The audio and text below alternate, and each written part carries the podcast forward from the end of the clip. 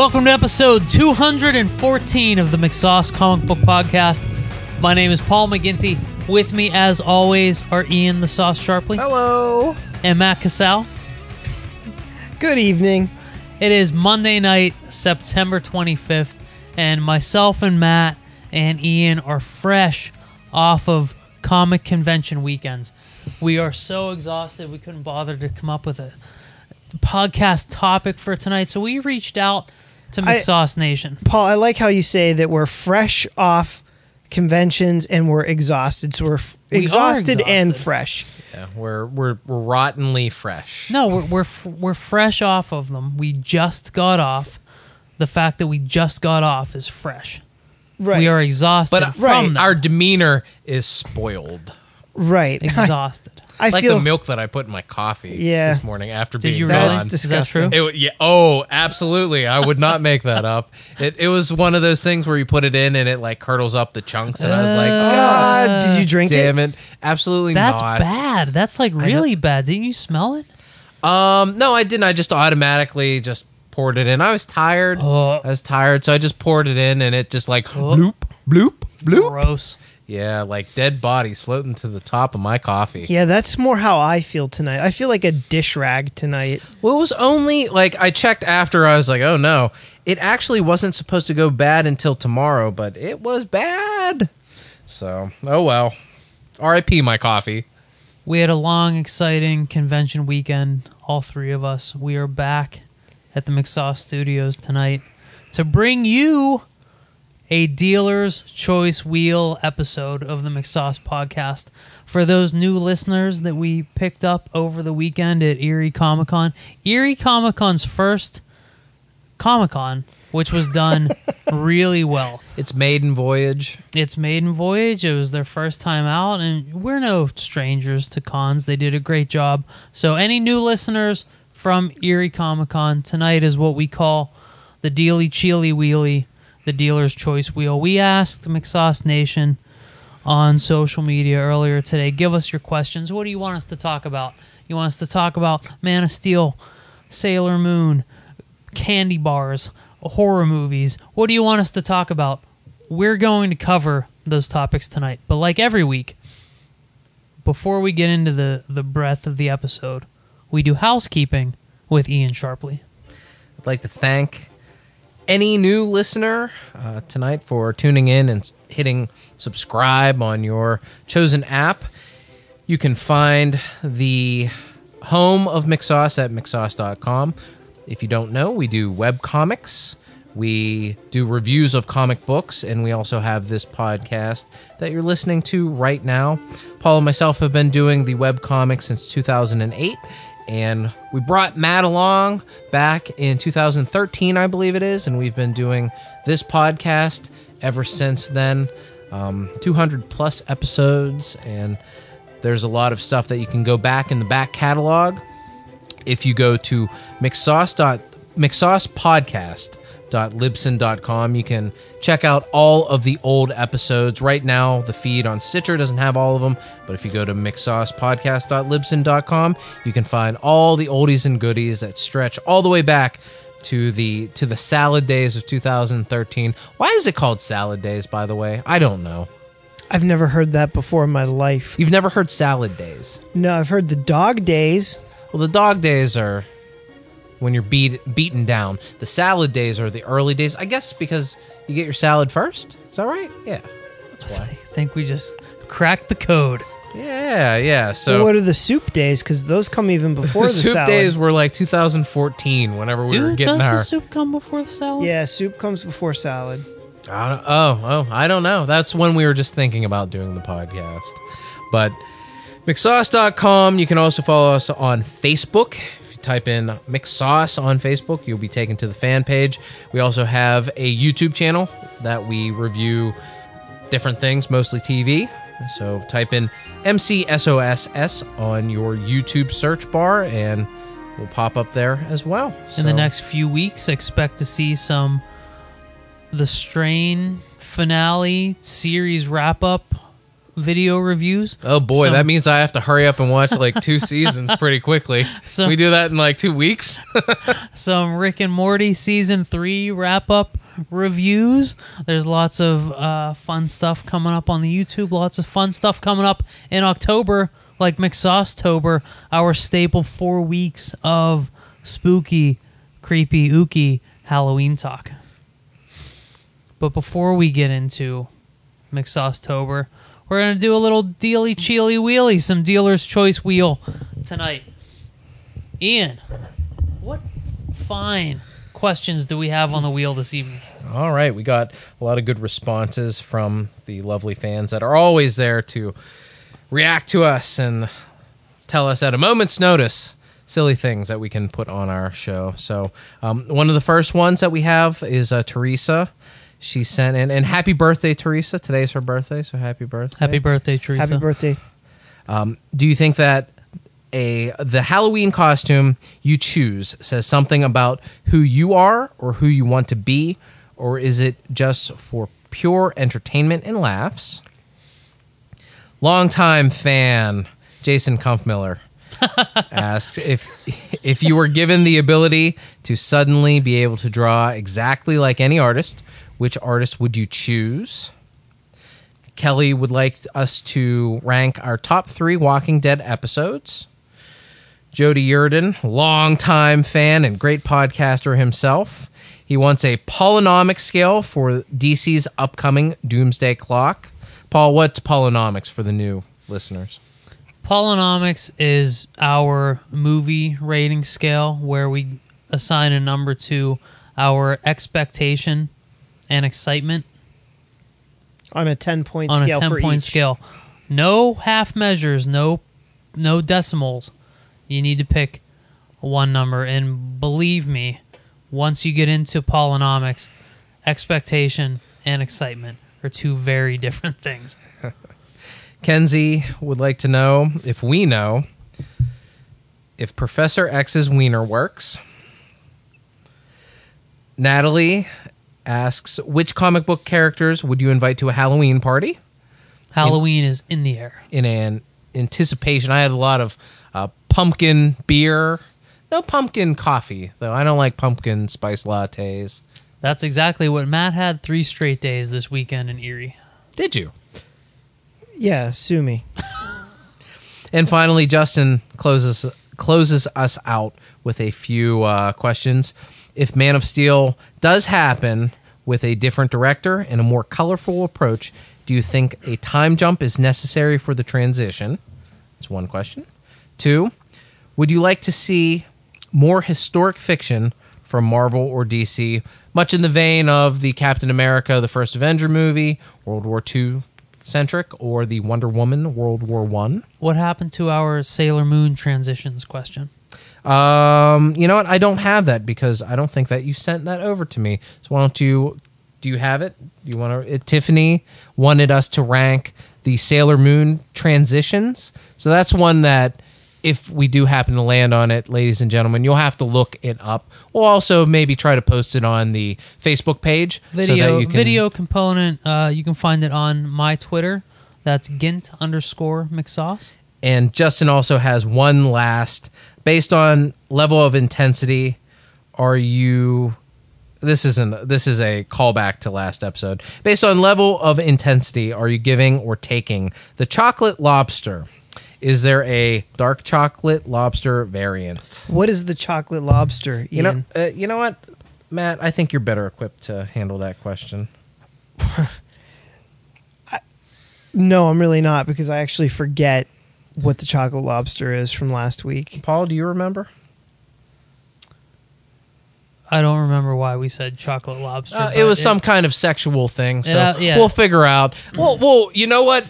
If we land on it, ladies and gentlemen, we'll paint a picture in in lobster for you. with with detailed In- brushes in lobster and strokes. and chocolate. Ugh. Maybe, maybe dark chocolate. Maybe. that's what the fans ask for. All right, so I guess we should probably spin the wheel. That is the last of the questions. Um, the wheel's big and it's it's a little bit further away. So Matt, do you want to walk over and uh, Yep. help us out here? Yep, I'm here already. All right. All right, here I go.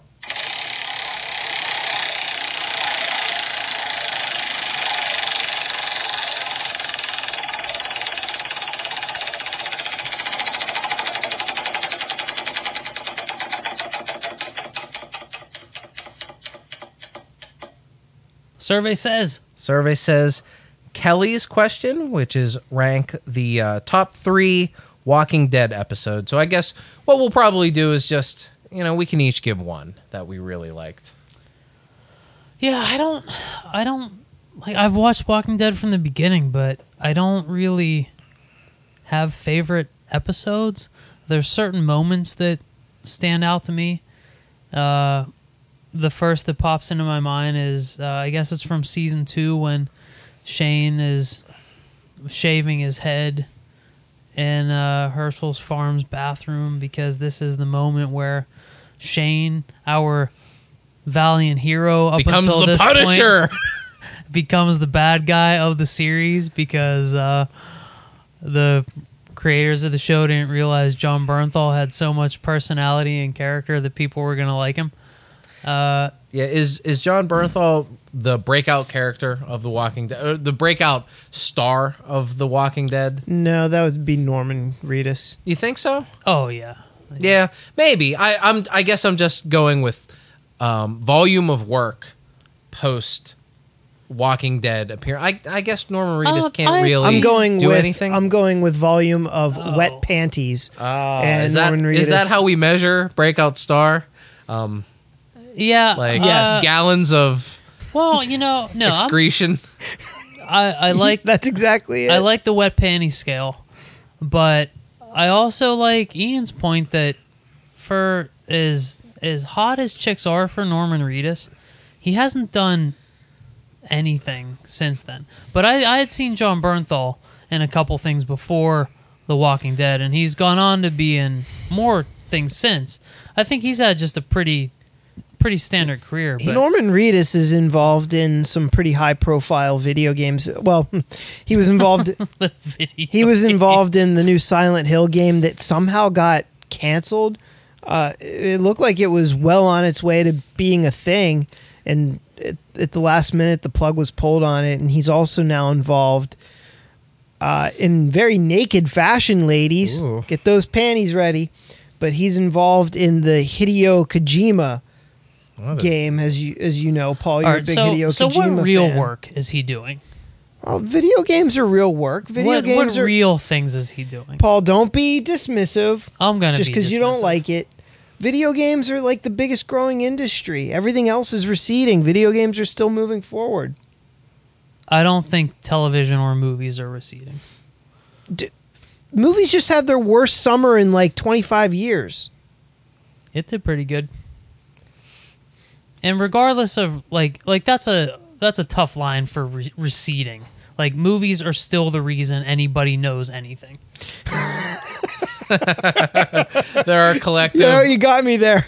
uh, It's yeah, it, it's a loose statement, but it's fucking true. Like, do you think anyone would know Ryan Gosling if he just did a couple video game? Oh, who who here knows who Nolan North is? I don't know who Nolan North is. Do you know who Nolan North is? Uh, yeah, he's a voice actor. He is a voice actor. I know him because he's one of the dads on Pretty Little Liars. And he happens to do a shit ton of video games. No one knows who Nolan North is unless you're a video game person. People know who Norman Reedus is You know, because because he's there's on because there's only show. like 14 video game fans out there.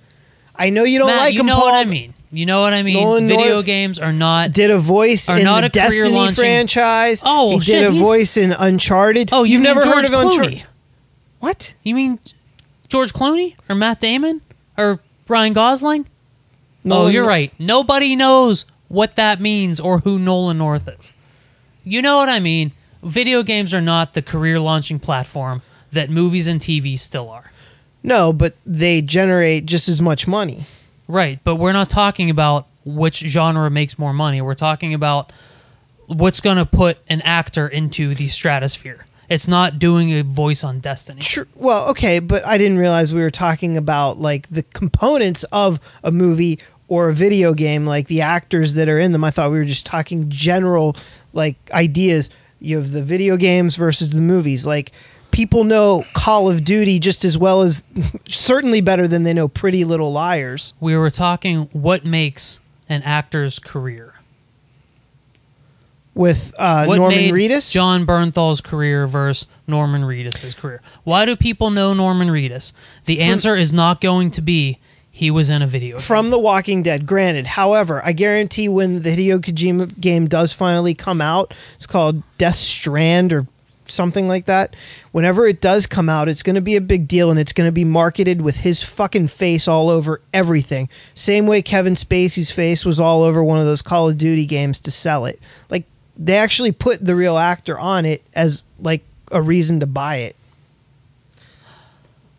my point with Jon Bernthal, it seems like he's having a low key, pretty awesome summer. He was in two pretty decent movies. He was he had a little cameo in um in Baby Driver, and he also had a cameo in a underrated movie that I went to see, Wind River, with um Oh, that looked pretty good. yeah w- with Hawkeye, Yeah, and, yeah, uh. Scarlet Witch. It was actually really awesome, and Jon Bernthal Cool. popped up in it. So he's he's having a great a great John year. Bernthal's having having a I great year. Uh, Norman Reedus is making the most of his Walking Dead time, but Norman Reedus can do this video game, Right. And he'll get some video game fan recognition. Okay. But if he's co-starring in the next Blade Runner or something, Mhm. his fame is going to be a lot different. granted, yeah, but he's still way bigger than Jon Bernthal. I mean, he's on way more T-shirts than Jon Bernthal. Walk into a hot topic. Tell me how many Jon Bernthal shirts you see versus Norman right, Reedus. because they're all Daryl Dixon shirts, not Hideo Kanoki shirts. no, but they will be. They're not even like But they will be. Scavenger from Voltron Legendary Defender shirts. Thank Like, you for they're not gonna clarifying be. the full his, title. His his video game shirts will never outweigh his Daryl Dixon shirts. Agreed. But He like you but he'll can't, s- I can't believe you're arguing this. I, I don't know what the argument is. I mean, I'm just you're you're dismissing anything he does if it's not The Walking Dead, but you're Because the you're reason embracing he's famous ah, is ah. because of The Walking Dead. Okay, that's fair. Same with Jon Bernthal. I, I think it's a little bit different because he has a wider array of things that people I- know him this from. is insane that we're arguing Jon Bernthal versus Norman Reedus. Norman Reedus was also in the Boondock Saints. Last I checked, kind of a big thing for fans. Big he cult was, Yeah, also, that's a following. good he was also in Blade 2. Don't forget that. and Blade too. Also, I forgot that, but Boondock Saints is a good. It's a good pull. You're right Um, about that. So th- that episode where he Only shaves his head, um, how or is there a uh, since Daryl Dixon is the star of The Walking Dead? Is there a episode that we like that features him? no, I hate Daryl Okay, because he's not a because character. because he's fake. He's a fake, fake character, not from the comics. I'm not a big fan of the show. I think the show really didn't fully capture the essence of the book. The book is known to be this really fast paced, uh, really heavy character story, and and I feel like the show is character driven, but it's at a a pace like a thousand times slower than the comic, and it's really hard to enjoy that and the unnecessary changes that, from my perspective, basically all seem like changes not for the better. Uh, there was something that just worked about the comic book. But with that said, I, I really liked the first episode because I felt like that was a pretty faithful recreation of the comic book. And um, I'm trying to think what was like really memorable, Paul. Like you said, man, it was mostly just moments. It wasn't specific Yeah, episodes. I can't. Like one moment that I remember jumping out to me is uh, it was like either the season finale or the mid-season finale when in the second or third season, I think it was the second season, where they go to the barn. Is it Yes, Hershel's barn? Sophia. And they open up the barn and they and they find Yeah. Sophia who has been missing all all season at that Yeah. point. So that's that's a moment Yep. that's pretty memorable. Um, Uh, I like when uh, Eugene is watching uh, Michael Cudlitz and Rosita have sex in the library. You would like that. It's good that's stuff. that's memorable. yeah, that is memorable. Um, I like that The- they the- shot Carl's eye out. I Yeah. wasn't sure they were going to do that. yeah, all the I- Negan stuff has been really good. I think. Negan stuff's been really good. All the governor stuff was horrible because it was completely different. It was you know trying to make a just a straight up really great villain a sympathetic character, and it didn't work. and even just the look of him, I always felt the governor was like more Danny Trejo. than- Oh, because he fucking was. yeah, he was. Yeah, like I think that would have been pretty cool if they would have been able to do that. I think now with the popularity of The Walking Dead at this point and what they could probably pay out, I think that they probably could have. They I could think get Trejo now. When we first see Michonne show up on on the show, that was pretty awesome. She had the two zombies Yeah. chained up. Uh, really cool. But Yeah, they're- it the the show isn't really known for specific episodes. It's it's a kind of a like smaller moment kind of thing when it comes to memorability. Is that the, is that a right? Is that the right word? sure. Memorableness. You know what? Uh, add it to the McSauce lexicon. Okay. memorableness. That's okay, a I- word. I, think we might have sort of gave top three like some some moments there in our general opinion of said property. So I guess uh, we'll spin the wheel Paul, again. why don't you spin the wheel? All right, let All me right. let me let me get over there. All right, all right. Let's, meet what yours? Ian, you're gonna spin it. uh, yeah, I, I was getting up Go to do it. it. All right, so, go ahead. yeah, let me. All all right, let me give it a spin.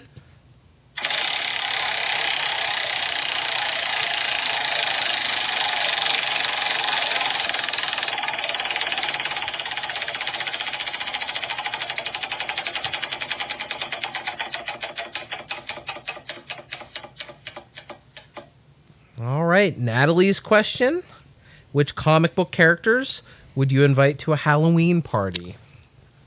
That's a good question. I like that one. I wish I had a better answer prepared. Uh, I can start. Go go for it.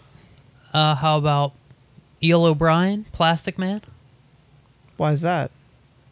Because he can be a variety And why did of, you of characters. Why did you start with his like alter ego name? that even me and Matt, long time, lifelong comic book readers, were like, "What? Who You the guys fuck? know that. You fucking 'Cause that's witty bitch! You get the fuck out of here with that." Nobody knows that. Get Less here, people Paul. know that than they know Norman Reedus' next video game.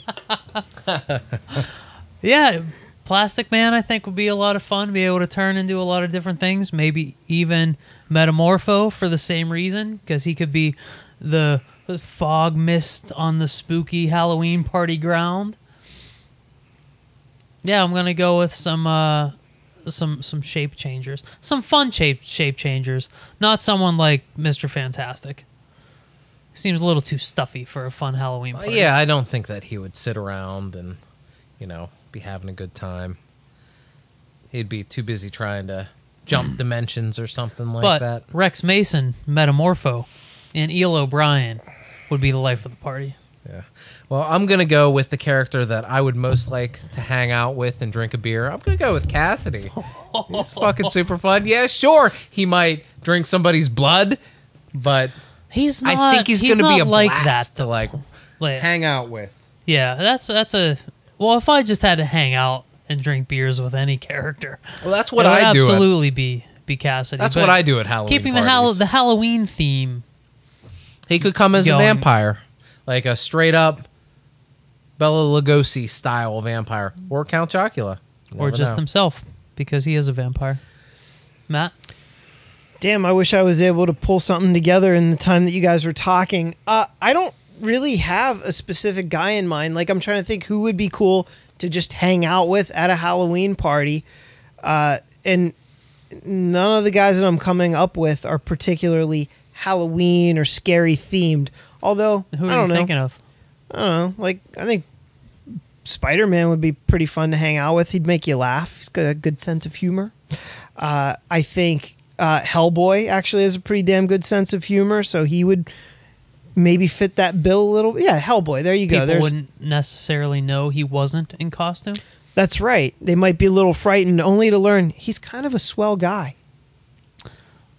Um, I was gonna say, what about the guy that plays Jason? But that's not really the question. The question is characters, not actors. What's that boy, guy's boy do you Matt? love actors and alter egos. The guy that played Jason. Um, It's oh, not crap. Tyler Mane. No, no. But Tyler Mane was wasn't he Jason sometimes? No, he was Michael Myers in the two Rob Zombie movies.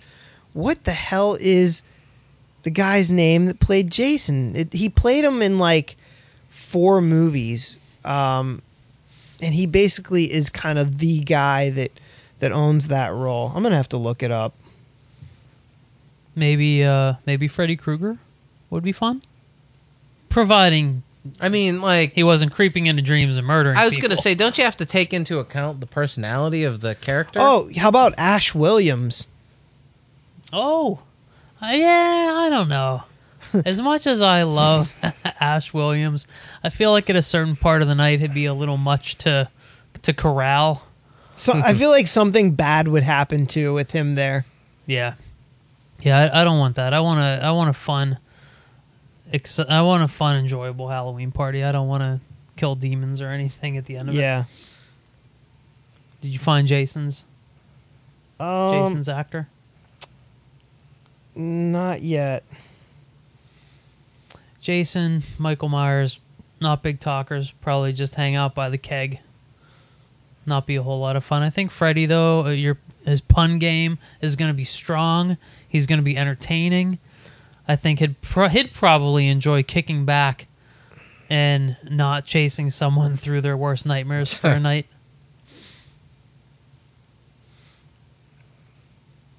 All right. Do we want to go to the next? The next. Can I spin the wheel? You can. Sure. Can I spin go it? f- yeah, absolutely. Go for it. Here we go.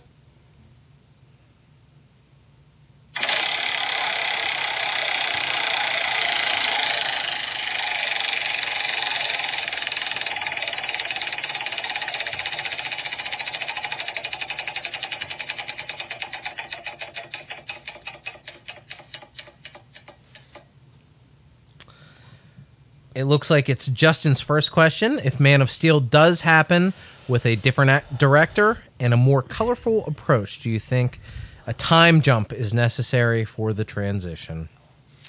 I do not. I think the DC extended universe can slowly graduate into a more colorful palette. I think by the time a Man of Steel 2 comes out, we're going to have uh, we're to have Justice League and Aquaman out already. Um, there's still plenty of time for them to bump up some saturation for Aquaman. So by the time we get a Man of Steel 2, I think it could naturally fit as a brighter movie in that uh, universe. Um, and no, I, I think it can take place right in. Uh, well, I don't know. I, I think it's going to have to take place after Justice League 2. They're still doing a Justice League 2, yes? I believe so. right? Seems like Yeah. uh, Justice League One's gonna be the coming of Steppenwolf, the the Darkseid emissary, the Silver Surfer to Darkseid's Galactus.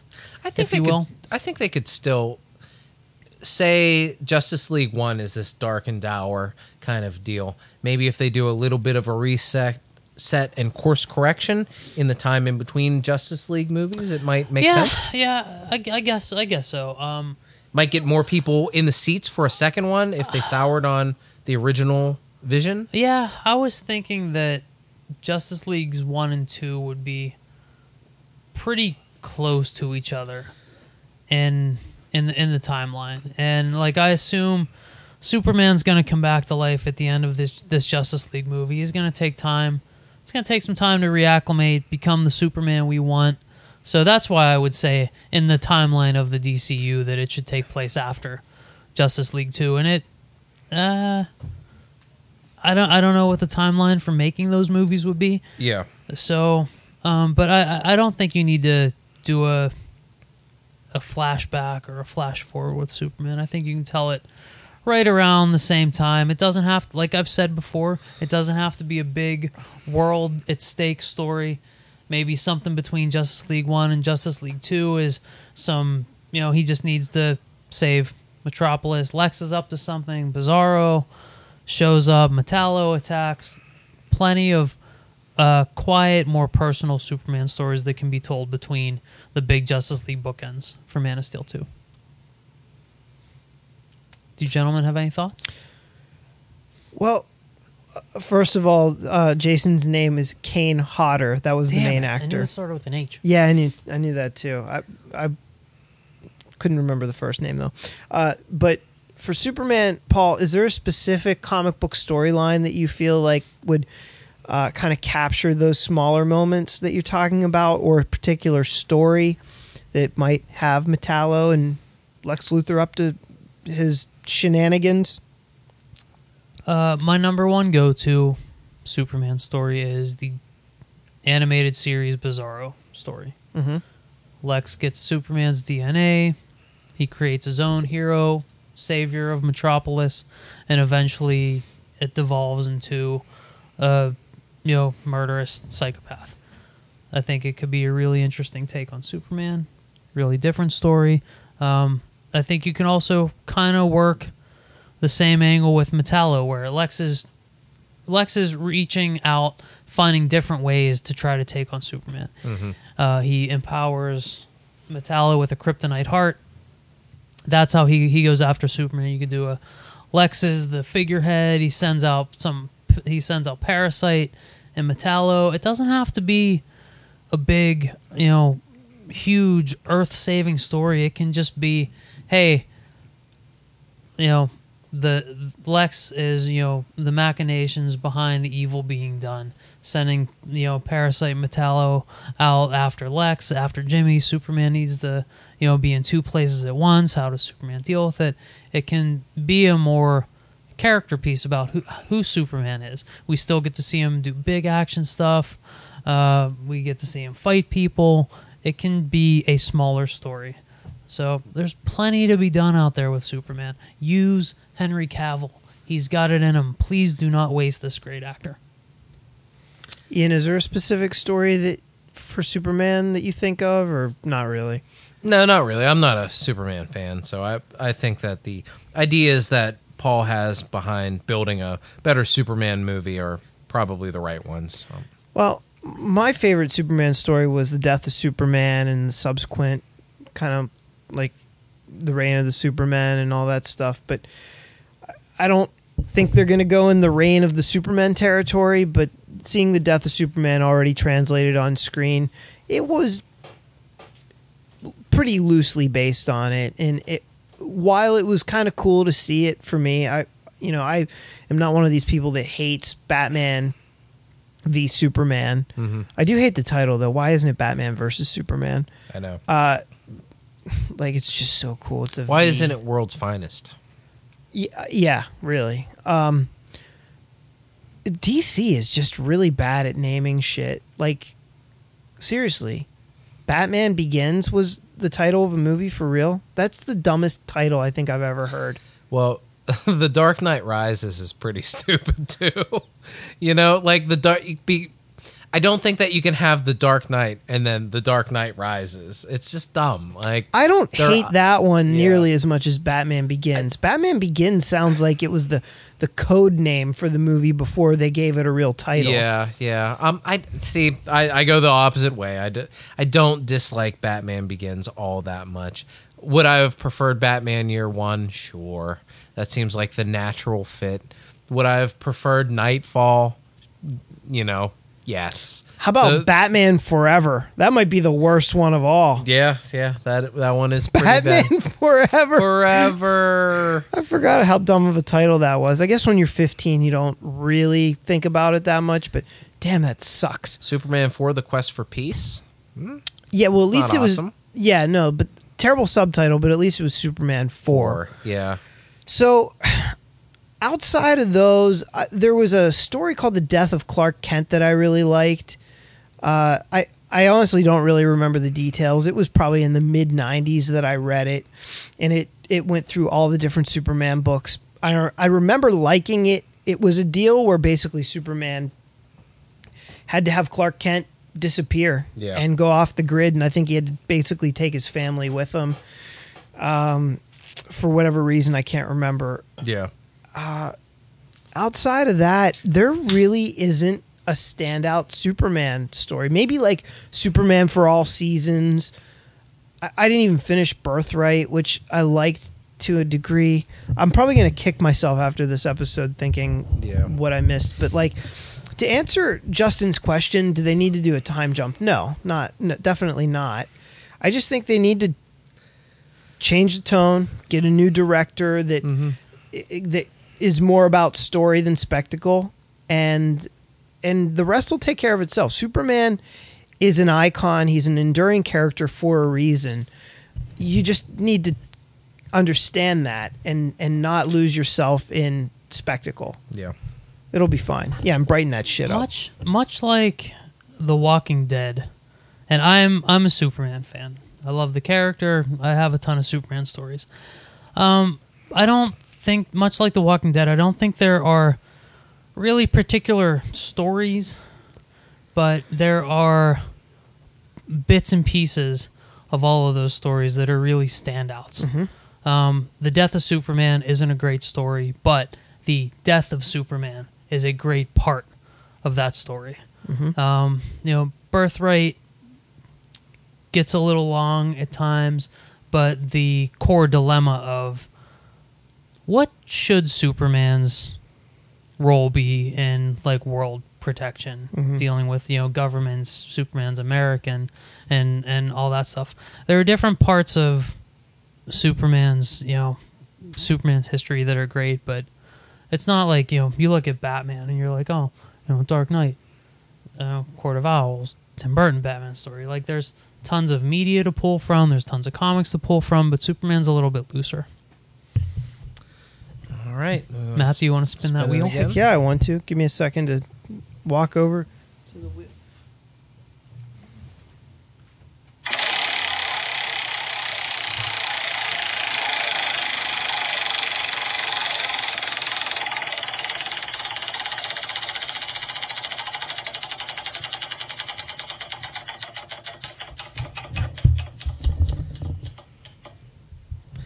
Big fan of the show. Kenzie's question is an important one. Yes, it works. Next.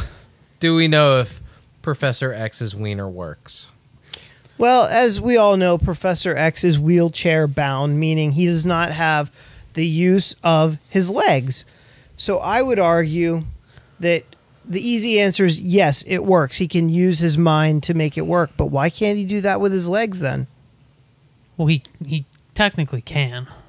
He just he's too lazy to do that.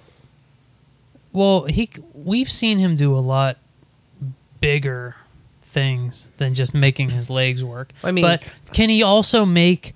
All right, let's say he doesn't have use of his penis. Can he also telepathically make his penis feel? Does his telepathy work?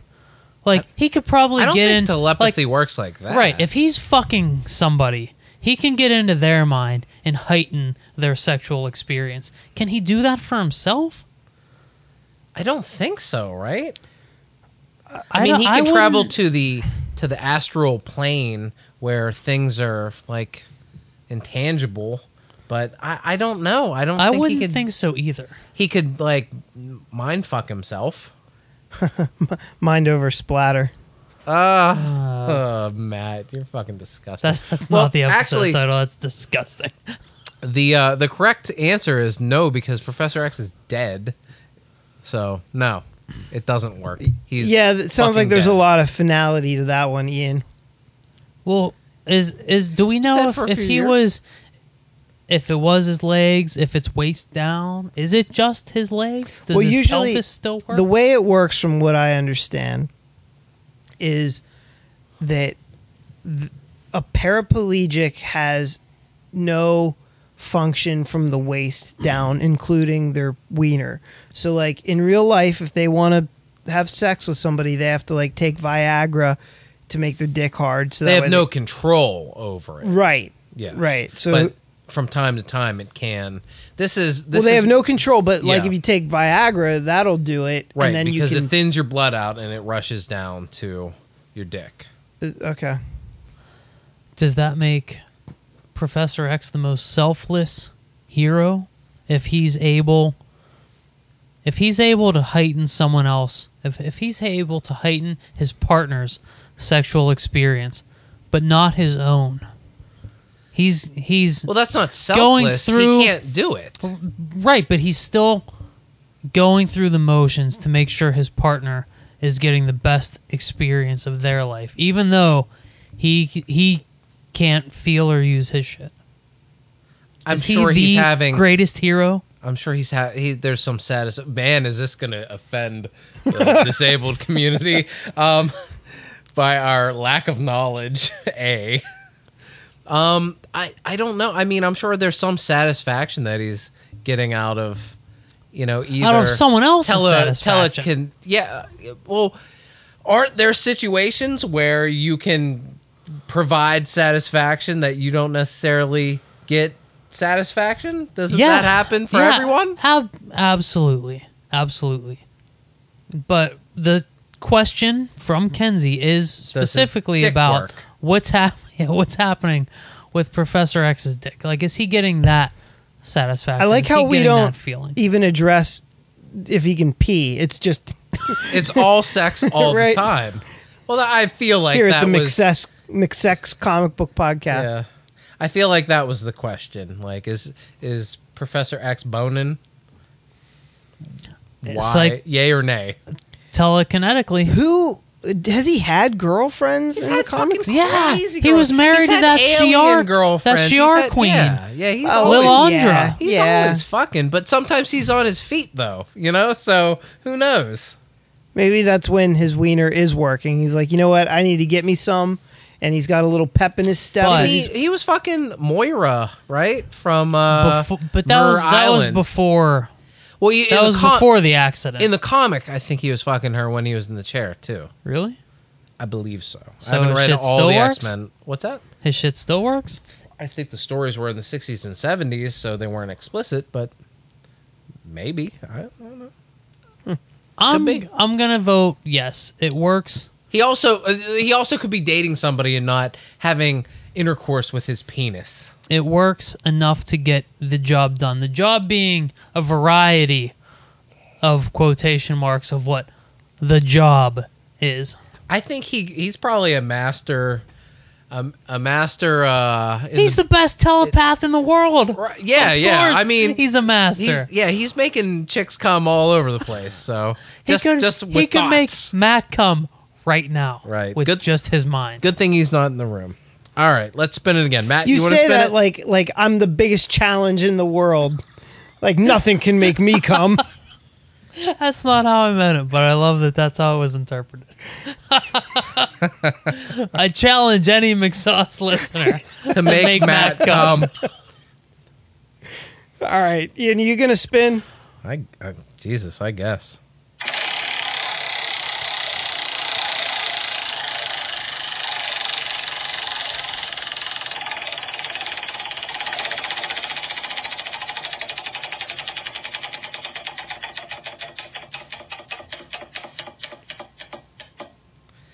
Hey, it's Tiffany's question. Which Sailor Moon transition is the yes. best? So we know Tiffany, and Tiffany is a huge Sailor Moon file. Sailor Moon enthusiast, Sailor enthusiast, Sailor Moon enthusiast, Sailor Moon theist. Mooniest. Uh, big Sailor Moon fan, and uh, this is a little jab at the McSauce podcast, getting us to delve into something we're not familiar with. But you know what, Tiffany? We did. We delved into it. We delved into this uh, two-minute trailer of all Two minutes the uh, forty-eight seconds, Paul. Two minutes, 48 seconds. We delved into the Sailor Moon transitions. Everyone listening, if you're not familiar with uh, with Sailor Moon, you can go on to Twitter. You can hashtag McSauce Podcast, and you're going to find the YouTube link in my feed, Gint underscore McSauce. You'll find it in there. You can watch it with us. And it takes us through all of the the sailors transitions. Is that what they're all called? I, all those hot Japanese anime chicks. I don't know what they're called, but I think they're all they're all sailors. they're all okay. because they're all sailor some thing. Um, I think this video shot its load right out of the gate. the first one there. The first one is Sailor Moon. She is the namesake of the show. She gets a longer transition. I guess what happens, they go from regular hot, sexy Japanese schoolgirl to galactical hot, sexy Japanese schoolgirl. They get some bows, they get some skirts, some ribbons, they get some bangs Yeah, and headpiece. and stuff in their hair. They all definitely get, a- headpieces. They get a have like their Kind of like a crown type of thing. Yeah. they They'll all have kinda- their individual sailor symbols. They do. Um, as much as I like Sailor Venus, I think Sailor Venus is the she's nakedest the most in her transition. Mm-hmm. Um, I'm still I'm still gonna hop on Sailor Moon. Uh, you get a really you get a really great butt shot of Sailor Moon before she gets her skirt. Uh, it's it's the it's the longest. It's the most detailed. It's the the attention was the most paid to it. And if you're gonna fuck one of those sailors, come on. Of course, it's gonna be Sailor Moon. Yeah, you like that? I like With it. I the- also like Sailor Mars. I like all the fire. It's hot. See, I liked. Was it uh, Sailor um, Jupiter, the one with the lightning? I thought that lightning was exceptionally cool looking, and that that kind of was my favorite visual outside of the uh, the juice. I go- really, I really, uh, vis- visually, I really like Sailor Mars the way it was kind of like a tornado of fire around her at the beginning. hmm Um, I'm partial to any of the sailors that have long hair. See, I'm gonna go with even going against that trend. I'm gonna go with Sailor Uranus. just Fuck you! That doesn't even exist. That wasn't even on there. just because it flows right off the tongue. It doesn't. Sailor Uranus. Sail Uranus. I like it. That's it. how it wants to flow. yeah, yeah, that's pretty cool. How how She's got dare uh, aerokinesis and fucking uh, sword combat. So Sailor Uranus all the way. Can I see Sailor Uranus? Yeah, I just is that showed- a real thing? I just showed you. Yeah, did I fucking make that up? I don't know, man. That looks like fan art. Sailor, I don't think Sailor Uranus is. That's not even a. No, Pluto's not a planet anymore. I'm sorry. Neither is the moon. Sailor Uranus, son. Well, Earth Sailor is apparently some dude named Tuxedo Mask. So who the fuck knows what's happening in the Sailor universe, the Sailor verse? Mm-hmm. But man, the anime cranked up to 11. The sound effects, Hi. the big lines behind the Lots stuff. of chimes and and and Bling, swing, ching. yeah, lo- Lots a of lot of bling, swing, and ching. Lots of that stuff. Yep. Like, yeah. It's but- like you're at a casino.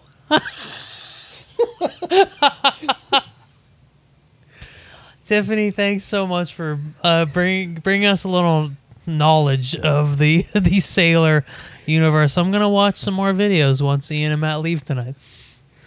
Uh, Pants optional. yeah. S- Sailor ejaculate. all, all right, we spin in the wheel again. Can you get your hands out of your Sure. Can I pants, spin Paul? it? Can I spin it? Yep. Sure. All right, here we go.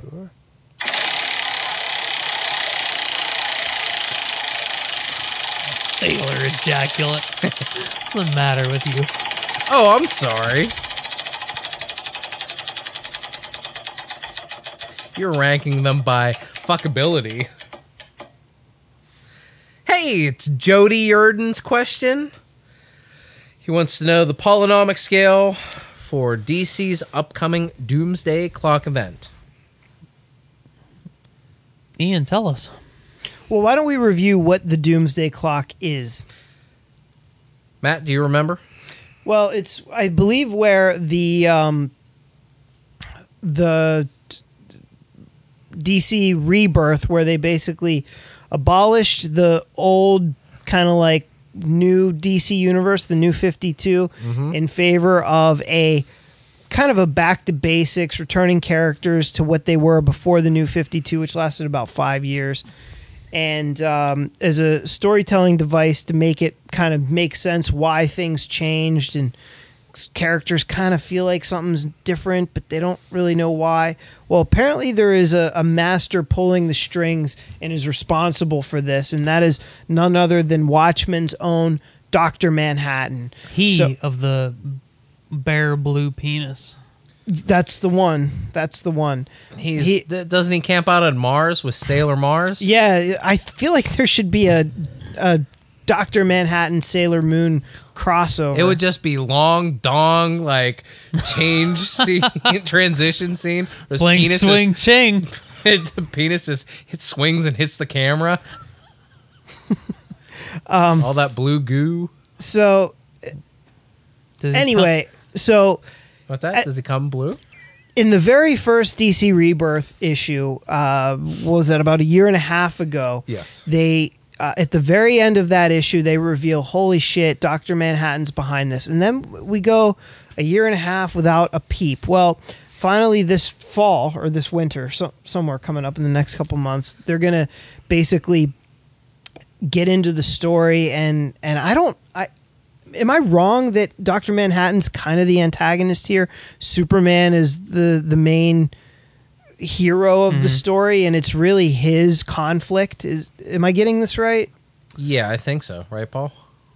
Yeah, as much as we know so far, it's written by Geoff Johns, who's kind of the the head of the DC Comics landscape the last last so many years, um, since 2009, really. And uh, it's Doctor Manhattan has been manipulating the DC timeline since the start of Rebirth, and uh, Superman will be the protagonist for the story, even though Batman and the Flash are the characters that have stumbled across why things are wrong and exactly how things are wrong. They're the ones that have the famous Watchman button, the smiley face button with the, the blood drop on it. So while it's while Superman's going to be the main hero, it's going to be a DC story. We're going to see a lot of Justice League heroes. We're going to see a lot of you know classic DC characters, a lot of classic Watchmen characters. Also, are going to pop up. They've had different ads so far over the last couple months with um, Superman, Wonder Woman, and Batman's logos and Rorschach's mask. Uh, some gifts going from the you know Rorschach test of his mask, and then they morph into the heroes logos. Um, but no one really knows what the story is going to be about. What makes me a little cautious is that Geoff Johns and Geoff Johns, the writer, Gary Frank, the artist, have both said that in the current political climate of the world, that's this is a story that they really needed to tell. Um, out, you know, society has inspired them to get into telling the story, and it's a story that means a lot to both of them. From it's it's very heartfelt. So, on one hand, I just want a really good superhero story. Uh, I don't necessarily I like. I didn't really like Watchmen. I think Watchmen can be its own thing. I don't think it needs tied into the to the DC universe. So that's a that's a negative right there for me. And the second one is like I don't want any current political shit getting involved in my enjoyment of superhero comic books. Mm-hmm. So if they're in like I'm a big dummy, so there may be some underlying political currents in the story that I don't even pick up on. Which would be absolutely fine. Uh, hopefully Geoff Johns and Gary Frank don't aren't heavy handed with it. They don't handle them over the top. They're very subtle. I can read this as a DC story and it's just a really fun event. Okay. So as far as polynomics go, uh, assigning a number two, expectation and excitement. Everything I've heard so far, I've I, I I gotta go fives, double fives, fifty-five. The old Larry Murphy, the old Nicholas Lidstrom.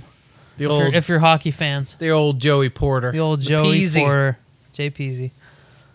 Yeah, like I'm, I'm not really I can't think of any for other this. 55s. Nicholas Kronwall. Arthur Was Moats. Junior Seau fifty-five? Mm-hmm. Him too. Uh, uh, Dikembe Mutombo, I think, was 55. Of course he was. How was that not your first example? Oh, I'm sorry.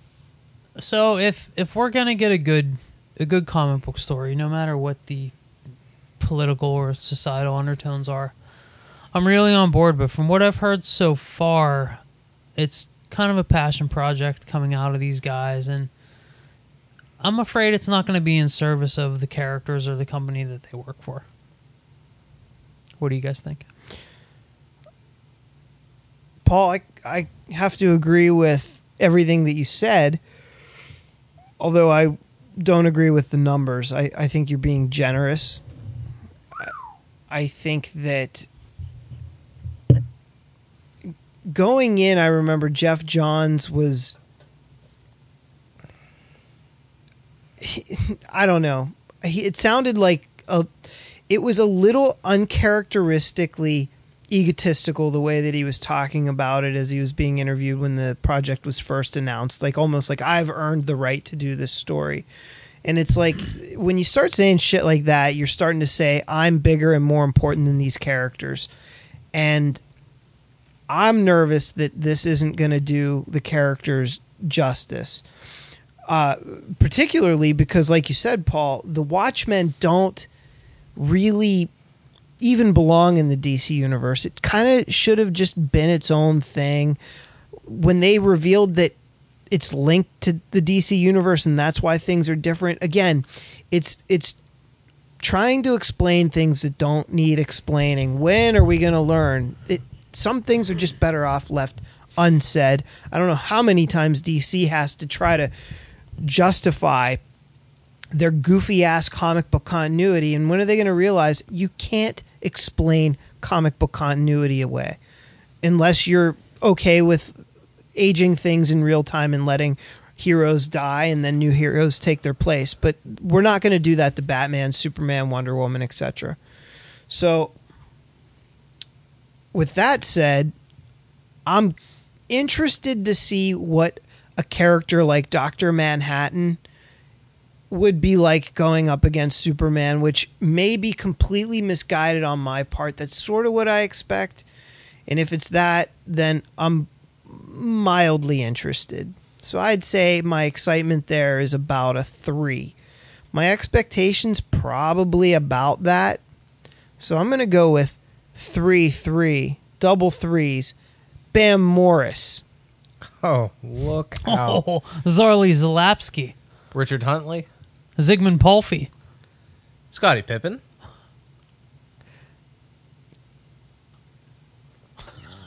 I think that's it.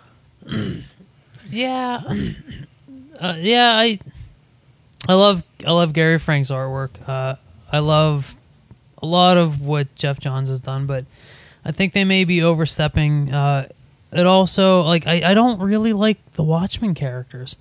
I like the characters they're based off of. Um, you know, I like Captain Atom and the Question. Like I like the I like um, Blue Beetle, the Charlton characters that they're they're based off of, and DC already has those characters. They already exist. So, you know, like I I, I don't get it, and like I, I never really like Doctor Manhattan is such a weird fucking character, such a just fucking head case all about the universe and everything. Does Geoff Johns really know what Alan Moore was trying to get at when he was writing Doctor Manhattan? I don't know, Paul, but I have another uh, another sports star for my 33, and this one's going to take the Did cake. you just look it up? Yeah, because I wasn't You sure. piece I, of shit. This doesn't count. it, it counts because I had to verify it. I, I was pretty sure. Al, Bu- Zdeno Chara was also 33. Al Bundy, Polk High, 33. Never forget. That's right, he was. Never forget. Ian, what are your scores for this? Um, Your polynomics. I haven't really been buying a lot of DC comics lately. or I did. any comics lately. um, I read comic books. Do you? What's Yeah. the last comic you read? The last comic I read was a BPRD comic. I forget which one it was. It was on Comixology. Um, Doesn't count. doesn't count because it was digital. hmm No, it counts. Yeah. That's Also a good book. The, what happened in it? Where are you at in the uh, Hell on Earth? I'm I'm way way back. Hmm. Um, it was one of the first times that Hellboy went out on oh a fuck! mission. You're still reading Hellboy. Um, Hell on Earth. But it was like BPRD in one of the like one of the BPRD in a year, like Uh-huh. the the year was associated with Oh, I know. Oh, I know what you're talking about. And uh, I Those also are good books. yeah, I also read uh, Just a Pilgrim by Garth Ennis. I read that. It was like right after or during the end of Preacher, where he was doing some. Uh, he was he was really feeling out his uh, Wild West thing, and it was a post-apocalyptic future where the sun burned up all the water and people were traveling through the mountains of the Atlantic Ocean and Pacific Ocean to try to find more water and it, it was bananas it's a great uh, theme but the actual story was just nuts Did you read? did you watch the Preacher season finale? I didn't I'm a little bit behind so but uh, getting back to the question um, I don't read a ton of DC comics anymore I was intrigued last year whenever they had the uh, the story that that involved Doctor Manhattan. I I do, unlike both of you, I do like the Watchmen universe and the characters. I liked all the No, no, no. I, I'm. It's not that I don't like it. I just don't think it belongs mixed in with the regular DCU. It, it's a period piece basically, and I don't see the point in bringing it in. Well, the DC universe always has had the multiverse, and not always. I guess they got rid of it, but the multiverse is part of the DC universe, and I always sort of take it as another world and another possibility of the DC universe that could have possibly happened. I thought it was kind of inventive to have to add the Watchmen into the mix and have it be something old but still feel fresh to readers.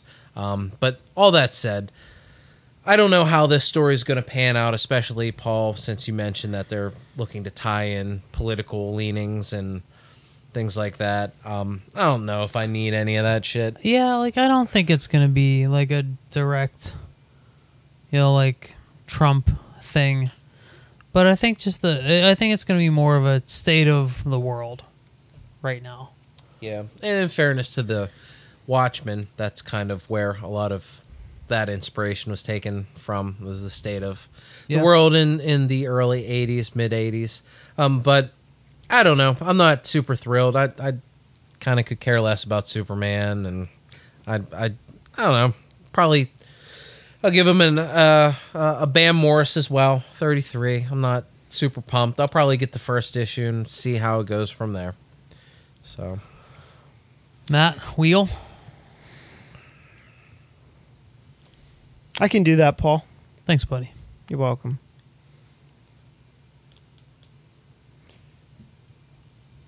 Here we go. This will be our last spin of the night. Big spin. This is a big one. Did you see how hard I spun it? Your face got red. You came a little bit. or a lot. Holy, s- Well, that, apparently Holy we found smokes. we found the one thing that can make me come: spinning a wheel. Not Professor X. we got Teresa's question. Do you think that the Halloween costume that you choose says something about who you are, who you want to be, or is it just for pure entertainment and laughs? It's weird. Like I hate dressing up for Halloween. So does that mean that I, I hate, I hate myself and I hate entertainment and laughs? I also hate it, but this is a this is appropriate for this year because I decided to let my hair grow out since last last November. I Right, think but I- not for I- this costume. I started no. letting it. No, not for the costume, but I just figured I'm getting old. I may not have a lot of it up there. This may be my last chance to let it grow out a little bit. But I'm fucking tired of it. It's long. It's in the way. It's like all up in my shit all the time. So I figured for the last hurrah, And that nothing to say nothing about how it looks. Which is fantastic. It feels softer than it looks. Not that I've ever touched it, folks. How would you know if It's what it silky. feels like then? D- People talk. You guys just came back from a weekend where you spent a lot of time together. We did share a room together. A room, hmm possibly a bed, definitely a bed. Or God. we, we woke up like in planes, trains, and automobiles with my hand between two pillows, but they weren't pillows. Yeah, I, uh, I've been, I, I've had a beard for a long time. I've been letting my hair grow out. So this, like, right, I'm at my wits end with this long hair.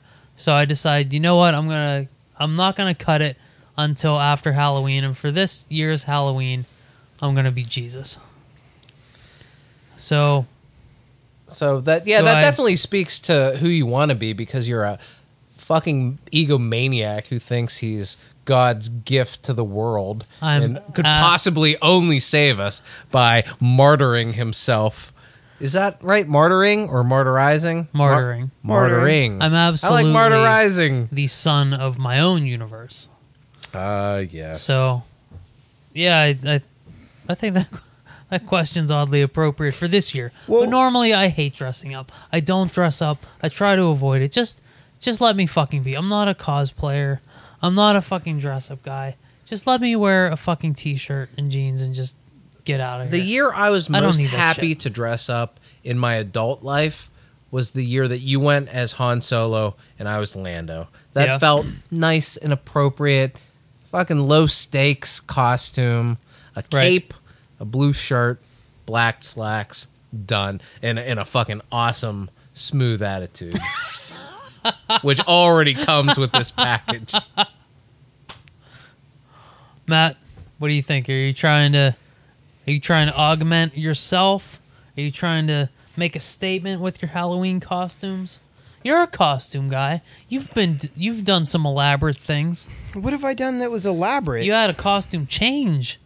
I did the one Like and a only few years ago. Nobody does that, but I did that. Women You do were that. like Lady Gaga or Madonna or Cher. Yeah, right. But I wasn't or performing. Madonna. I came to uh, Paul. It was your party Mm-hmm. actually. It was uh, I was Peter Parker, not. Don't get that confused with um, Spider Man. I was Peter Parker, the photographer, and I believe I was just wearing regular street clothes, but under like my button down Yeah. shirt, I had on a Spider Man. I I think it was the black Spider Man shirt. So I was like fucking. You had a camera? I had a camera wrapped around my neck. But then I had You had found. a Daily Bugle press pass. I don't think I had that. You did. No, I didn't. Yes, you did. Did I really? Mhm. Yeah, shit. you hooked it up, man. Huh. I don't even remember that. But um, and I gla- I was wearing glasses. Like I kind of parted my hair. Normally it's sticking straight up, but I parted my hair. But uh, then I did the costume change. You want to know why? Because I found I was at Target that day, and I found because everything was on clearance because it was like on Halloween or the day before. Maybe it was after Halloween actually. And I found this one piece you know those like one piece thing people usually are green Yeah. they wear them well i Yeah. found one that was like the shape of a skeleton i thought that was hilarious so i thought it would be fun to, to do that so i i did it um last year i went as a vampire i had the uh, the contact lenses which i was pretty happy with uh yeah oh and i put makeup on my face I learned what contouring is. Did you know what contouring is? Chicks do it all the time. They like put darker makeup around like angles on their face Yeah. to make it look structured. I did that on myself when I was a vampire. That's why I looked so fucking sexy. Sexy vampire. Look out, ladies. Edward over here. Mattward. He sparkled. But uh but no, I would say that I I didn't do any of these things because I wanted to be, uh, you know, a leotard skeleton or a photographer for the Daily Bugle. More like a retard skeleton. Oh. a retard. but uh, no, I think it's just fun to do it. Now, I will say that this year, I don't think I'm actually going to do it, but I have discovered these silicone masks online that you can get uh, from different websites. And Ian, what are you drawing? I'm just doodling. Aren't Okay, I thought you were- Aren't they expensive? They're very expensive. They are like starting at three hundred dollars, but they're so real looking. You put them on, and and they're fragile. From what I understand, you can rip them kind of easily, which is part of what makes them so believable because they move with your face so well. So when you put it on and you speak, the mouth will move just the way it does when you when you speak. It's not like wearing uh, a latex mask, which is it really doesn't move. Um, and they look so real. Like you can kind of like sc- scrunch up your nose, and then you look even meaner. And um, they are awesome. And I want one so bad. But I, I don't think I can bring myself to shell out three hundred dollars for Yeah, a that's a lot. one time party. Well, That's what a lot what of would, money to What would it be? Uh, well, there's different ones. Like there's there's really creepy ones. I saw this one. It's just a little girl head, but you throw that on a man's body or my body. Where did you find And these, Matt? What are these masks? Just called? look up silicone masks. Are they like um, Look it up on YouTube because then you can actually see it. Are they like celebrity masks? Some are, but but normally they're like monster, like maybe a demon or something like that. They're they're freaking awesome. I'll show This you after the, the, first show. thing that popped up. Oh, it's a vagina. That is a vagina. I haven't seen that mask yet, and I don't know if those lips feel would move like- the same. That looks like those. the and you can emote through the clitoris. that looks like the monster from Stranger Things season one. cool. But anyway, uh, I would do that not because I want to have a vagina face, but just because I think it would be great fun. So, Teresa, no, I don't think you're actually becoming somebody that you wish you were, unless you're cosplaying as Deadpool. Because I feel like when those passionate fans put on that Retards.